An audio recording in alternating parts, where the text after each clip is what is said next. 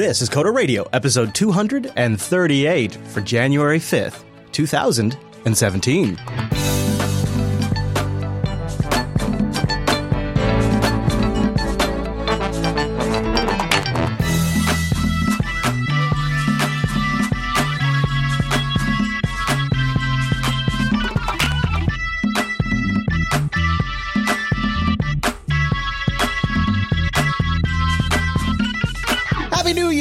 Welcome to Coder Radio, Jupiter Broadcasting's weekly talk show taking a pragmatic look at the art and business of software development and related technologies. This episode is brought to you by our two fine sponsors, DigitalOcean and Linux Academy. I'll tell you more about those great sponsors as this here show goes on. My name is Chris, and joining us every single week, sick or not, pneumonia or not, it's Mr. Michael Dominic. Hello, Mike. children are disease vectors. No one tells you this. Like they're going to tell you, oh, it's going to be challenging. Oh, the teenage years, the terrible twos, the terrible threes, whatever. They don't tell you that these things are walking germ magnets, and and, Patient it- zero. and if you send them to daycare or school, it gets ten times worse. It gets ten times worse. So I love my kids. In fact, today is my uh, my little girl Abby's birthday. Happy birthday, Abby! So I love my kids. Happy I'll tell birthday, you, Abby. It's worth it every every time, except for I happen to be in a profession where uh, when I start coughing and losing my voice, it's bad. It's bad. It's bad. Yep. It's a pain in the butt. But Mr. Dominic, uh, I guess you actually uh, you were pretty bad on Monday, so we decided not to do the show because you were like probably, I don't know, just a few few hours out of bed max on Monday. you must be pretty sick if you went to the doctor recently and they diagnosed you with pneumonia. Yeah, I went this morning. I thought, oh, it's a cold. I just lost my voice. I'll be fine. And I did not sleep at all last night. So I- this should yeah. be a fun show. Yeah. Oh my, y- you and I both. I went to the doctor, and she's like, "Yeah, you, uh, you, you have pneumonia." Wow, I'm impressed because you still had time to write down your three tech wishes for 2017. You I had lots of time when you're up all night coughing, man. yeah, you can't really do anything else, right? Uh, yeah, I hear that. So, I got it right here in my hot little hands. Michael Dominic's three tech wishes. Mm, It is that time of year, isn't it? It is. It's time to make a wish. So I like this one because it's a, it's one that we we kind of have forgotten over the years. But this first one is Google account management, dealing with frickin' multiple Google accounts. And when you have like a business account and a personal account, it is a constant pain. Yeah, it's it's made more painful too by uh, you know the Google Home doesn't And Google allow that Assistant, all. yeah. yeah. It's you know it's been a uh, it's been a long time coming, and it's kind of weird that they haven't done this yet. But what I propose in that blog piece is some sort of like vanity account system, where instead of you know client co giving you an email address, you know chris at clientco.com, they could just add a vanity email that just forwards to yours. But any email sent to from your email that was originally re- replying to an email from the client co email would actually just say, you know, Chris at client co, not Chris at Jupiter Broadcasting. Now that doesn't exist. I would like that to exist, Uh huh. But uh, so far, no. If you have multiple accounts, you're kind of in hell. Now I don't understand this next one. Reactive programming hype. You want more hype? No, I want less. Oh, okay. it sounds like you're wishing for more hype. No, Yeah, a lot has been made of less. reactive programming in 2016. There's definitely some fire to the smoke, but things are getting way too hyped. Uh oh, is it starting to set off red lights for you? Back off, back off. It's the fire's getting hot. well, it's it's getting the you know the uh, solution to every problem kind of thing. Mm, Um, mhm. how can I put this? I mean, I, I'm reading a lot of like RFPs, a lot of, uh, you know, I, I'll be I'll be honest, like just listening to other podcasts and reading blogs, React solving problems I didn't have, right? And and the main problem you're trying to solve is like, oh, bad, being sloppy ends up with sloppy code. But like reactive programming doesn't fix that for you, and it's not super appropriate for every problem, but you know, it's one of those over application things. I mean, we saw this a lot too with, um, you know, when like Scala was getting big a couple years ago and functional programming. Yeah. People were trying to make everything functional. And, you know, reactive is kind of a uh, reactive programming, not necessarily React JS, right? So there's two different things here, are going down that same path. Buzzword bingo, baby. Hey, I like it. So now let's talk Docker. Uh, yeah. How do you think Docker is going to shape out in 2017, and what would you like to see? You know, I'm a little concerned about Docker. Um, yeah, I use Docker a lot in production, and I use it for what its original use case was. You know, two and a half years ago when they were on the show, when they were just like a little project uh, to deploy web applications but it seems like they're going in like eight different directions with all this, you know, enterprise, big data. Like they're trying to just really, I don't know, almost like SEO optimize their way to glory. I'm, I'm, I'm half kidding on that. But, That's a good way. Like, you know, if yeah, there's, yeah, yeah. If, if there's a trend and it's server side, Docker is on it, which kind of worries me, right? It, it, it, I feel like they need to focus up a little bit on their core competence. You know, really, it, it feels like to me that software distribution, if you just focused in on that universal software distribution across Windows, Linux, and Mac OS, uh, and when I say Linux, I mean all the Linuxes that have a modern kernel. And when I say Mac OS, I mean like the last two or three versions. And when I say Windows, you know, a couple different server versions. Like it's a wide range. Like you could just you could just own that. Now, what they want to do instead, though, is they want to solve the other problem that Docker brings along with it, and that's management, especially when you start spinning up lots of containers. And I, I've always felt like what would have been great and what was sort of happening uh, uh, kind of early in Docker's life, let, let the third party VAR market solve the management problem. And the reason I say that is I went to ContainerCon 2015 and uh, LinuxCon 2016 and –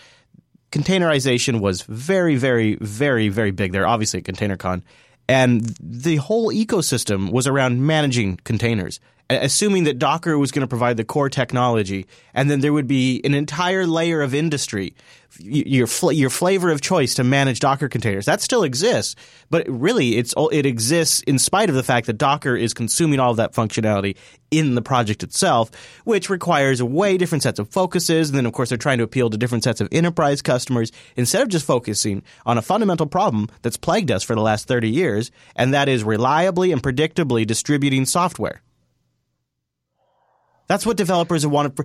I want to be able to build it here and know it's going to run exactly the same environment, exactly the same way there.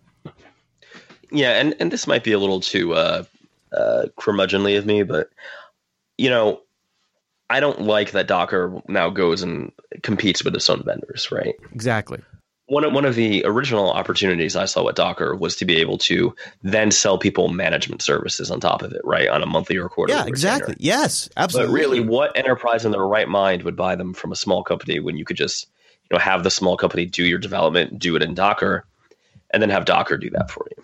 Also, think about onboarding new software. If you already have a right. big Docker con- container environment, you have the contractors create the software in a Docker container, and then it's easy to deploy in your environment. There are policies and practices you need to put in place to keep those container environments secure and patched. But there's space for other vendors or for IT shops to roll their own with the tools.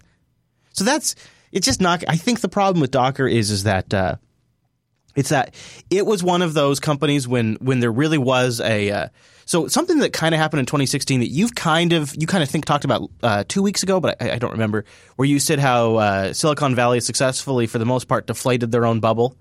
Uh, it was like with all the yes. VC funding, it was building and building yes. and building. Right, Docker got on that. Docker was funded during that during the real ramp up, right during the hockey mm. stick portion of oh, that bubble. Yeah. And so Docker has all of these these constraints placed on them. And I maybe instead of constraints, I should say expectations. They have all these expectations placed on them by their investors, and it's a lot. Well, of it's not just that. Now they have a lot of competition and partners too. too partners too. Right, and, but they're not the only game in town anymore. They are the Kleenex to containerization. Um, I still think they're usually the best choice for most things that at least that I do, right? Deploying web applications. Yeah, and it's it's but, helpful that it's a brand name that people might recognize when you're talking well, about using it. It's easy to go on a Skype call and talk about Docker, right? Yeah. It's really hard for me to talk about containerization in the abstract because you know the IT manager wants to buy Docker, basically. Um, so where do they go, Chris? I mean, the, see, this is I, I, feel like the Docker one is probably the one I'm least likely to get on that list. Mm-hmm. Right, because the React hype is going to burn itself out eventually. Um, the the Google account management, if someone at Google hasn't noticed this problem yet, I will eat my hat. But Docker, Docker needs to, like, as you were saying, justify those valuations. Yeah, you know, Their I- investors need to come out, you know, without taking a haircut. So how? What what do you, what do you? Where's the growth for them? Yeah, I don't. I don't really see them. I don't really see them so much as correcting the the uh, direction of the ship so much as onboarding more staff to be able to try to satiate all of the different markets they've now entered. That's what I was thinking. That they just get a big sales operation. Yeah, So I dropped my and and and it's that's that's questionable what direction that'll go. That's going to come down to the people that are making decisions and running things. Well, that's just that we'll have to wait and see. Well, you know who did that as well that I didn't mention in this post? GitHub. Uh huh. Yeah. Remember they had that big push in 2016 to the enterprise, and how did they do? They just hired a big old enterprise sales force. Yeah, didn't Um, they all didn't get? I thought I just read too, like last week, GitHub layoffs or something. Like there was some sort of Yeah, announcement though. they they laid off a bunch of them too. Yeah, So, yeah, yeah. Okay, December eighth, GitHub cut sales staff. So they uh, you know, in a in a lot of ways, they did an overhaul No. in February, and then they just cut staff in December eighth. Sorry, go ahead. you know, in a lot of ways, I feel like the GitHub Docker situation is is kind of the same core problem, though obviously very different technologies. Mm-hmm. Where they have this great open, you know, open source platform, open source tooling that developers love and techies love, but then they have to like make money. Yeah. and you know for whatever reason i i i'm not you know the best enterprise sales guy so i don't know but for whatever reason they both seem to really be struggling i, I would actually say github more than docker probably in making that transition to profitability without kind of screwing over their customers though to github's credit the pricing restructuring they did on organization accounts and individual accounts to be more like Bitbucket was a great plan because paying per repo is just stupid. I mean, that's just why would you do that? I'm sorry, but Yeah. Oh gosh. I on. remem- oh, was that in 2016 when they made that change? it was this year, yeah, 20, well, last year rather. Yeah, wow. I did not realize that. That's Well, longer ago. you know, if we covered GitHub more closely, there is an entire kind of like story arc of GitHub in 2016, right? In the end of 2015, beginning of 2016, you know, they were really like balls out. They wanted to go enterprise. Mhm. You know, if you, I listened to a bunch of .NET podcasts, which I may have to confess something to you shortly. Uh oh. Oh no. Oh boy. that you know they were sending guys out to I think it was like .NET Rocks and a bunch of those kind of places, really saying, "Hey, GitHub works in the enterprise too," which it does. I've done it. I used to sell something for it. Um, but I, I oh I will I'll have to find it for the show notes. I think it was like Bloomberg had it. There was some sort of leaked thing or, or anonymous source where their enterprise sales numbers just did not hit expectations. Hmm. Um, and that makes sense, right? Because you know, someone in the chat's mentioning GitLab. Yeah, that's what I was GitLab's awesome. Right. You People know, I- I use- enterprise. I prefer Bitbucket. I mean, I prefer GitHub to Bitbucket, but since I love Jira, in fact, I think I'm in love with Jira. I'm having a uh, sexual relationship with Jira, Chris. Oh, interesting. That sounds um, fulfilling. Well, the problem with Jira is, you know, everything's a high priority ticket for Jira. Uh, Um, that but gets really, that integration, while. it gets very annoying. But that integration where GitHub, they've been adding those kind of project management functionalities uh, over this year, but they just didn't make the sales according to I think it is Bloomberg. Oh yeah, look at that. So here's the question: Do you suppose that this is just a for Git for GitHub GitHub? I try not to say GitLab for GitHub. Do you suppose this is now been corrected? That they're ship shape, good to sail, five by five, ready to broadcast, and uh, 2017 is a good year? Or do you go the way the chat room goes and think it's an indication of a downturn and that they're going to be on a slide for a bit? Not saying it's the end Well, of the think world. I, I- I think both of them are going to be fine, right? Nobody's, you know, unfortunately, I don't know what the numbers on their valuations are because I didn't do that research. Hmm. Um, the biggest threat to either of them, in my opinion, again, I'm not close to the situation at all, would be that they can't hit inv- investor expectations. Yep, I agree.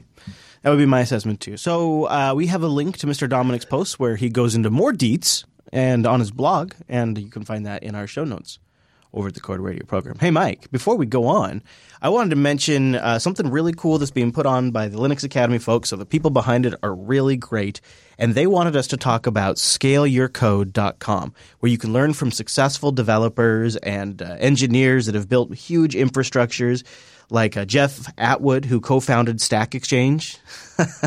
he's uh, he's one of the folks that they interview. You can see how experts run their platforms and get inside look looks at companies and how they grow their infrastructure and they've solved some of their more difficult scaling problems.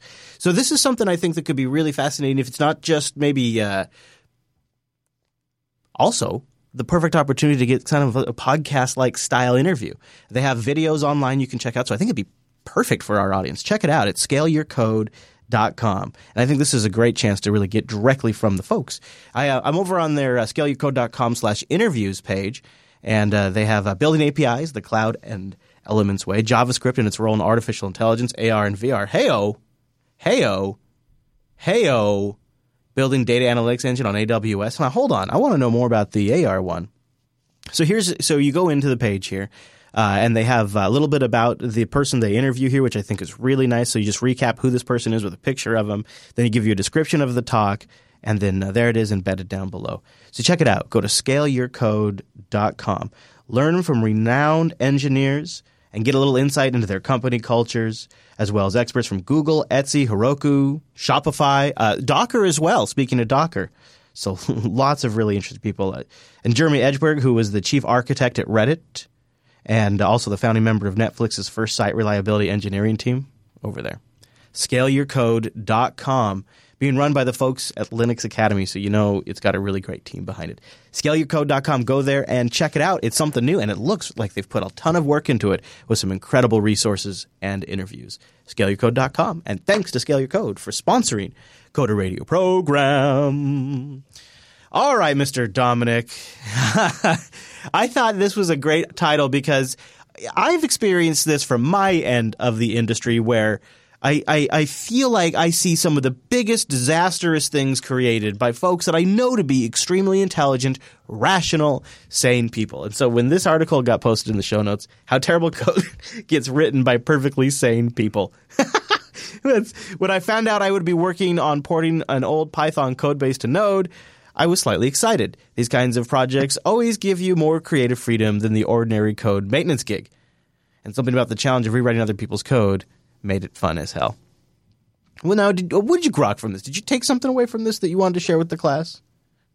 I thought it was interesting to have a little discussion here about bad habits too, but I, that was what so, I got. So, so much away. I mean, there was a, a vigorous discussion about this article too. Oh, really? I didn't. I totally missed it. I probably the holidays. No, in, I mean, I had a vigorous discussion oh. with uh, a developer. Oh, okay. sitting next to me. So I read this all as a function of resources, right?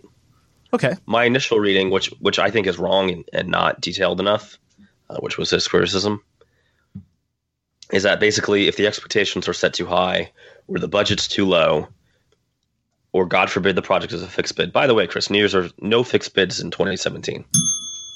I stopped him about halfway through 2016. Best thing I ever did. Uh, we can talk about that later if you want. Hallelujah. It um, you know, it sets you up for failure, right? Not just a fixed bid, but an estimate that's too low. An under, setting an and come on, hey, listeners know the sales guy goes out, closes a contract, sets the expectation, says what he needs to say to get the sale, and he sold them a rocket ship for like a dollar fifty. And now your manager's trying to get you to hit that budget. yeah. Obviously, I'm exaggerating here. Yeah, I get what you mean though. That that is a thing I got from it. The other thing I got, which I and I'll pass it to you after this, was there's a passage in there about talent and uh, hiring good people versus bad people. And at first, I didn't really like it because it read to me as that whole, you know, 10x developer thing again. But I think there is a point in utilizing people to the best of their unique talents in a way that makes sense. Let me give you, because I know that was convoluted. There are lots of front end web developers who are awesome at design. So maybe it's good to give them work that's a lot like doing front end design implementation, right? Um, there are lots of back end developers who are really, really good with you know, algorithms and efficiency and networking and all that stuff, but couldn't design their way out of a paperback. yeah. There are also a bunch of generalists, which is, I think, where I fall in, who are kind of okay at lots of things, but not awesome at design, right? Yeah, come on, man. Design's hard. I mean, design's design's hard. hard, right? So, like, if if you had me on the team, like, yeah, you know, why don't you do like the client server integration and you know, we'll have the design guy do design. What I've seen a lot of teams, especially with the whole full stack developer thing, is we'll just throw them to the wolves. We have one Rails developer, he does the whole thing. Great. Right. Yeah. And you wonder, wow, why is this guy's, you know, and it could be either way, right? Why are the active records queries so inefficient? Or why does the design look like a paper bag? Yeah, yeah, yeah. Well, that would be my fault if it's a design one. Yeah, well, so, then you know, I did it. You know, there was uh, there was one aspect. Uh, it's, it's, a pretty good post. It's pretty long, and so I just figured people could read it. But there was one thing that resonated really strongly with me, and when I was dealing with it at the time in my career, I didn't I couldn't really vocalize it. Now that I've run my own business for a while, I think I if I was going to work for somebody else, this would be something that I would probably take issue with. And he, he, he quantifies it as bad habits, and I think that's an interesting way to put it. I don't know if I don't think I thought of it in terms of habits in the past, but what he says here, and I'll, I'll just read a little bit uh, from the uh, post here. He says. Uh, um, mm, mm, I was scrolling down. Uh, these are some uh, these are some bad habits that even experienced teams can get into, which will severely affect your end product and more than any static code checker or development methodology could rescue it from. So here's the first one that really resonated with me, and you kind of touched on this, and I want to just expand a little bit. Giving, and this is the, in terms of your own team, giving excessive importance to estimates, not the client, but your own team. See, this is something that I have really experienced where we obsessed over the estimate, obsessed over it, got all the different quotes from the different hardware vendors, agonized over the hours, tried to figure out where we could pad this or that, obsessed over the estimate to the point where we lost focus on the end goal. And what the goal really was was a great estimate at times. And it really gritted against me when I worked there because I felt like, why are we, why can't we find a balance here? And so that's one thing I just AFs because what happens is it's a cultural thing. So when we brought in new people, we would indoctrinate them into the culture of the estimate, and it would become you know sit with us as we do estimates for a while, so you can learn from us. You can protege our estimate process for these next three months, and you can learn how to do masterful estimates. And it was just grueling. Uh, and ex- especially because I, would had some of my most successful uh, successful uh, clients were ones where the estimates were really just sort of quick things that were loose, and we had clear communication on what what the expectations were and how things could change. Um, there's a bunch of other good points in here, but the other one that I thought was kind of interesting and worth pointing out, I'll just mention it quickly. Focusing on poor metrics such as issues closed or commits per day. Mm, always gets me. Yeah. That, that, one, especially issues per day, really really gets me. Um, and then the, and then this is the other one that I think is difficult because it's rude to talk about, it's uncomfortable, and it's sort of a hard reality.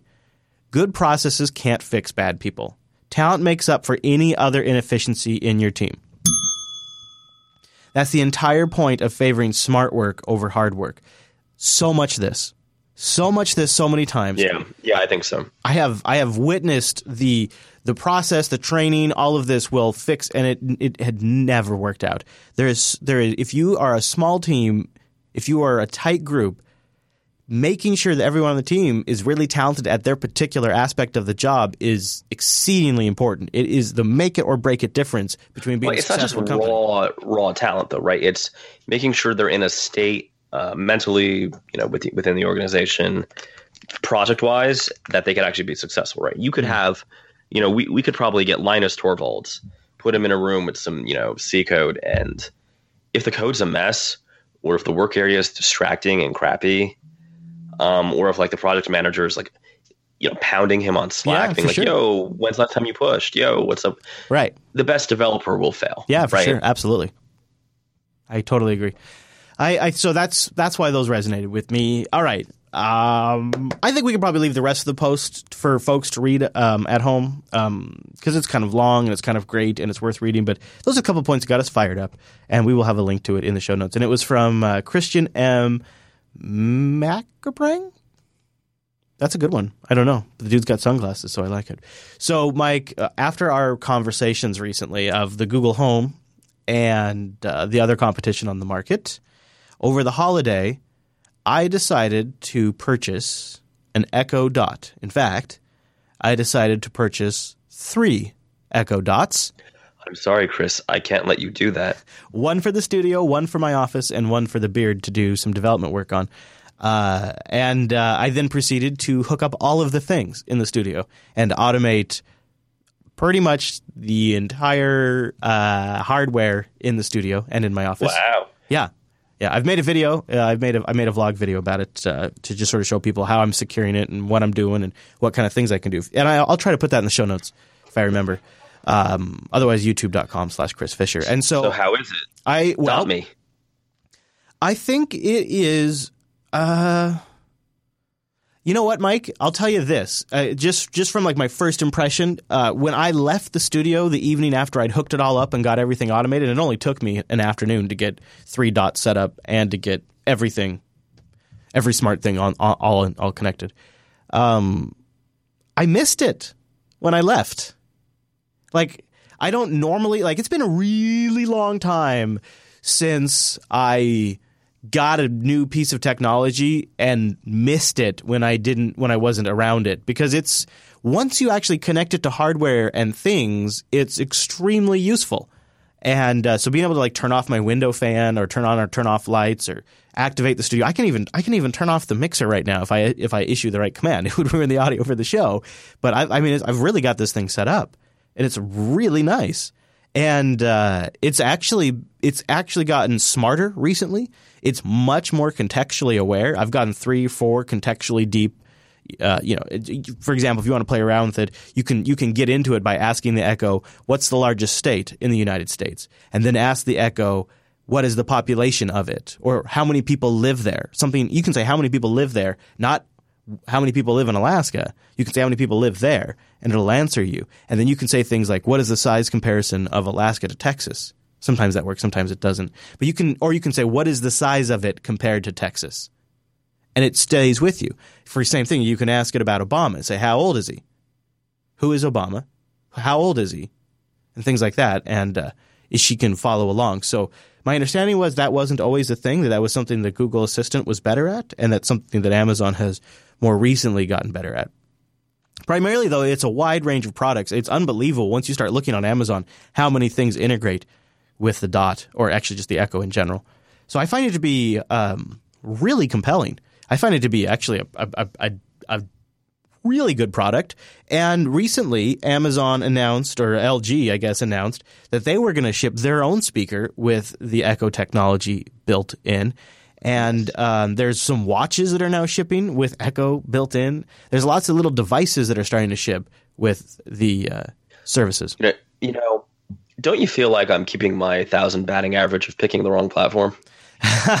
No, actually, uh, so I want to get there. So, by, by the way, here's one other thing that I think is sort of just maybe a current competitive advantage to the Echo series is they now have a whole line of devices. So they have the standard Echo, which is $179. Right. Then they have the Tap, $129, and now they have the Dot for 50 bucks. And the Dot has a uh, has a headphone out jack, or it can connect to a Bluetooth speaker, so you can connect it to a nice big speaker.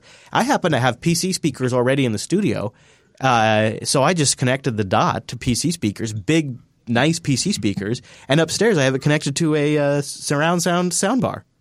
So I get I get really great audio out of this tiny little fifty dollar Dot. So I think that's another advantage. You can get in much cheaper to the uh, Echo ecosystem, but I actually wonder if maybe I'm maybe I'm backing the wrong platform. I'll tell you. I'll tell you what. Uh, there's some big news because today is CES. Well, this week is CES, and today Google and others. Um, in fact, why don't I why don't I look it up because this is uh, kind of a huge story that's breaking today as we're recording the show. So yeah, Google. Okay, I'll. You know what? Here's what I'm going to do. I'm gonna I'm gonna clear a little room. I'm gonna I'm gonna reset my palette. I'm gonna mention DigitalOcean. DigitalOcean.com. Go over to DigitalOcean.com and spin up a rig.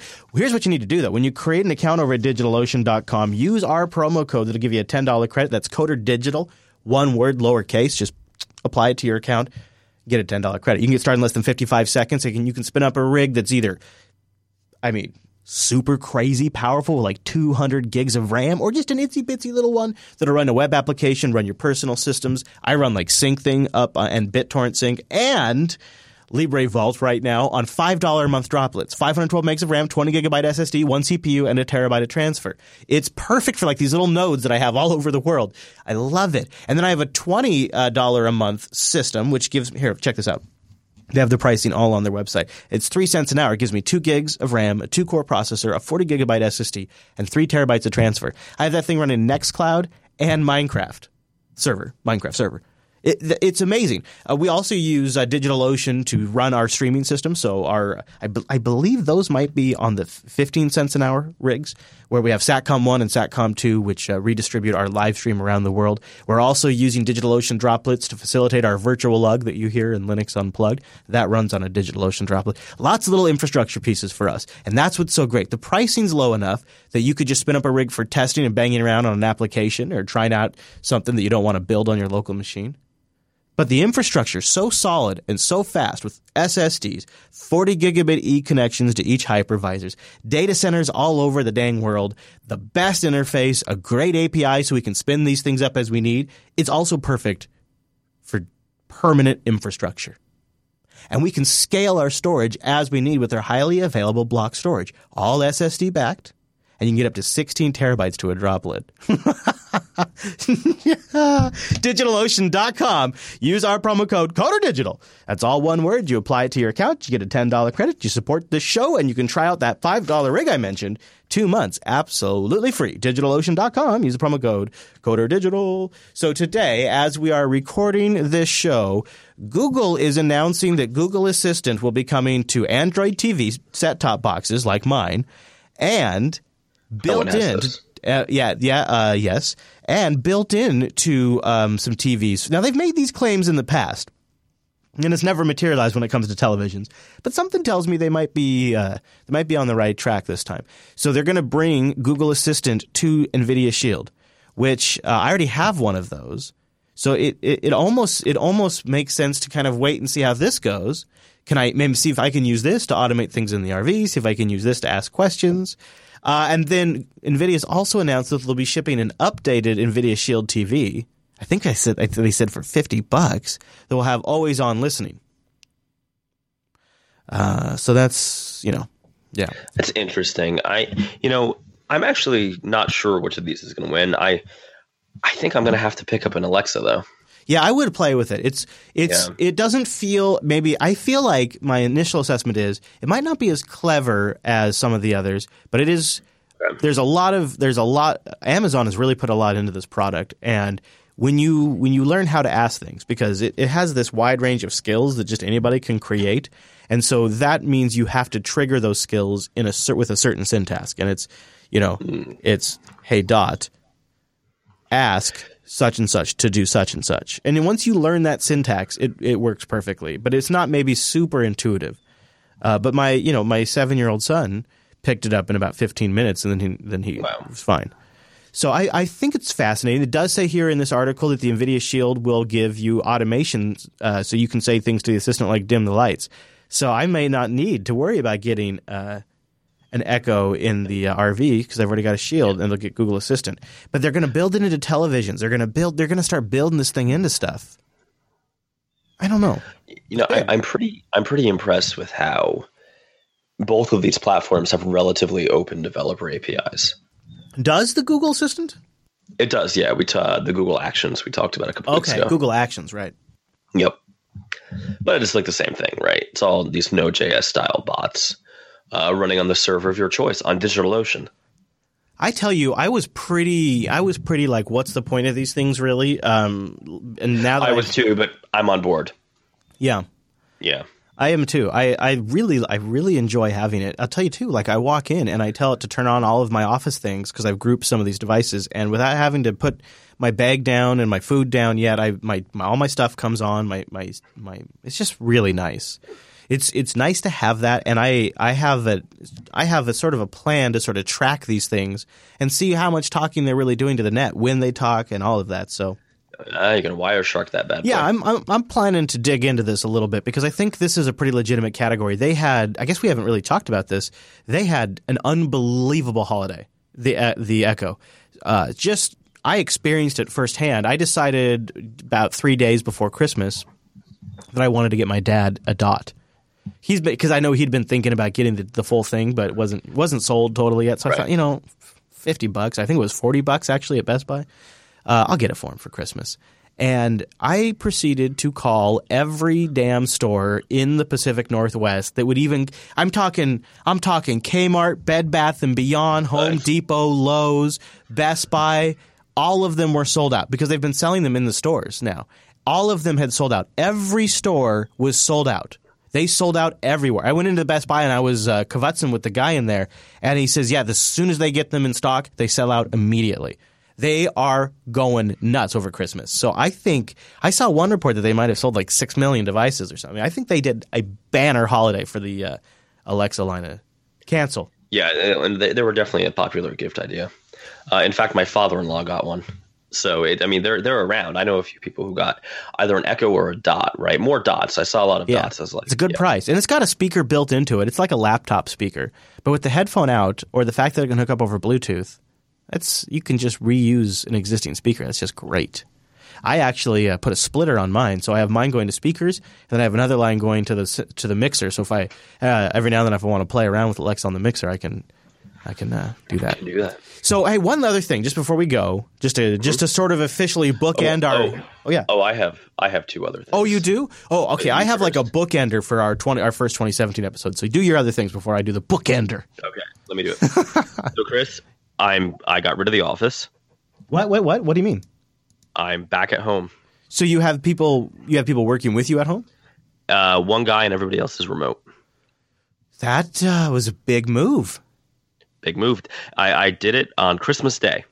No I way. Sent the email terminating the lease. Yep. no way. So did something push you over? Uh, yeah, in fact, it did. Uh, so there has been a water issue at the building I was in, and it just smells mildewy. And I was thinking, I'm spending like, you know, I think it was like fifteen hundred bucks a month or all in, right, with all the crap you have to have for an office, and I just don't need that. Yeah. Like it was getting ridiculous, uh, and it's a fixed cost every month, and you know, a lot of my competitors just don't have that cost, right? Yeah. I mean, Yep. and are you are you sitting down? Uh, I just resat just to be double sitting. I bought a Surface Studio. No, I'm kidding. I'm kidding. I'm kidding. What? Oh. Oh. Okay. Yeah, no, I'm not, I'm not, I don't. I'm not giving Satya three thousand dollars. But Uh, but I'm dual booting the lemur. you did do the Windows 10 experiment, didn't you? I did. How's it going? How's it going? Well, it's going okay. Okay. Now let me tell you why I'm dual booting, dual booting it. I went into a project as an Android developer, and somehow I'm developing a universal Windows app right now. For the next three months, I'm living in Visual Studio Oh man, that just came just like out of nowhere. boom. That's out of nowhere. It was like a random thing. And uh, let me tell you something. Uh, Civilization Six has never been better. Oh yeah, I know. Every now and then when I've had to install Windows for something like, all right, well, I'll install Steam just for a minute. Yeah, a minute. But my my daily driver is still uh, Ubuntu sixteen ten. yeah. Only when I'm working on this project, which is most of the time right now. Well, Am I on the Windows partition? to be fair, my my sin is uh, my daily driver is uh, Arch Linux on the MacBook Pro 2013. But I do boot into Final Cut OS about once a day for for uh, a few hours of work. At least once a day, Yeah, I, I was hoping that UWP apps could be done in uh, Project Rider from JetBrains, dude. but apparently not yet. Is the answer I got. That'll be the day. That'll be the day. well, because really they're just C sharp and XAML apps, right? I mean, that's all they are. But I wonder what the development environment will be when Microsoft launches their Home Assistant. Wonder how that's going to work. it's going to be the bot framework. Yeah, Oh, uh, for sure. Why not? yeah, that would make the most sense. It better be really. Otherwise, what the hell does a bot framework? Uh, all right, are you ready for my bookender? Bookend it. Wow. By the way, congrats on the move. I think that's a good move. I think that's a good call. Yeah, we'll talk about it more next week. But I, I think it's just the way of the future. Yeah, I've you know we have the studio here for what we do. It is it is so nice to have uh, static equipment set up and ready to record with sound insulation and good power and all those things, which are just you know, gigabit networking and all these things, which are just so essential for what we do. But I every now and then I fantasize about packing it all up somewhere and just doing all of the shows from the road on the RV. And we've gotten close, although not quite, to being able to quote unquote cloudify our entire production pipeline with just a few little bits. So it's yeah, even for something like we do, which is in the past having a physical studio has been fundamentally uh, important. Uh, things change. Things change. Things change. All right. According, oh, Yeah. go ahead. No, kill it. Go ahead. According to Apple, they've shattered everyone's records. Well, their own records for New Year's Day. 240 million in customer purchases makes January 1st, 2017 the Apple Store's busiest day. And app developers earned 20 billion in 2016, up 40% from 2015. Of course, those developers are all like uh, those people that sit at the top of the charts milking you uh, for everything you do, like Clash Uh, Royale. Pokemon Go. Yeah. My wife's good for about fifteen to twenty dollars a week. Yeah, yeah. but Yeah, I would love to see the- big number. The median distribution that would be Can you really guess what the number one download app was on Christmas and New Year's Day? Mario. Yeah, it was Super Mario Run. Yeah. Super Mario Run. I've been playing the It's hell out of it. I've been playing the hell out of it too. Yeah. My my uh, girlfriend uh, he seems to delight in going through the world levels and beating my high scores at all of them, and then I have to go back and replay them. So that's it's actually turned out the the casual competition that you can create by by seeing each other's scores or by doing the rally is just fun enough that when you have three or four of you playing, it's it's actually pretty addictive, uh, and it actually It- it- does. does it's actually a good like waiting room, lobby, bathroom sort of game. yeah, exa- yeah, and it also scratches the nostalgia itch a little bit. A little bit. The top subscription apps were Netflix, HBO, and uh, Tinder. Oh, also MLB. Ugh. that. So, Chris, are we going to swipe left? Is that wait? Which one is left? I, hang on. Is that how we end the show now? Is we swipe left? Is that? Uh, I think it's up? more of a Grindr thing we're thinking of. But ooh, All right. Well, I'll say one last thing in 2017. While we're just talking about these types of devices, just in this category, I'm I'm curious to see where uh, Samsung goes. If we'll ever see another Note again. well, oh, for the love of God, I hope not. But there's the uh, Samsung Chromebook Pro. Does look interesting. We didn't talk about today. It's there. Have you seen this? no. Is this a CES It- thing? Yes, it is. It. I don't have the details yet, but I'm actually going to try to find out. It seems like it. Remember that? Uh, was it Chrome Dramata or Android Dramata thing, where it was going to be like Android Chrome hybrid devices? This Yes. appears like it might be that. It's Chrome. That but scares it me. runs native. It runs Android apps natively, and I don't think what I read is that it's not the like virtualized Android apps that you could do on a Chromebook. It's more like Android apps natively. Hmm. I know that sounds stupid, Hmm. but it has a pencil. Like it is literally like an iPad Pro, or or visually more like a Surface uh, Surface Pro. And for the uh, for the double bookender, uh, uh, Amazon says today that the Alexa now has uh, seven thousand skills, up from three thousand in September, and four, five point four thousand in December. So two Uh, two thousand. That's a lot. Very special set of. That's a lot. Of, she has a lot of very special set of skills. All right, Mister Dominick, uh, All right, Chris. where should people find you when you're uh, laying in bed, coughing and tweeting and whatnot throughout the week? Uh, likely Jersey Shore Hospital. No, or uh, DominickM.com or Buccaneer.io. Oh, you can find me at Chris LAS if you're curious about the uh, Echo Dot setup we have here. Go to youtube.com slash Chris Fisher. I might also have video there, a little behind the scenes from today's Coder Radio and uh, TechSnap 300 this week, which is a big episode. Also, love to have you join us live next week. We'll probably be back on our regular Monday time slot, but you can always find out when we're going to be live at jupiterbroadcasting.com slash calendar. You join us at jblive.tv. And last but not least, please visit coderradio.reddit.com, give us some feedback, and submit some links for the show. Thanks for joining us. See you right back here next week.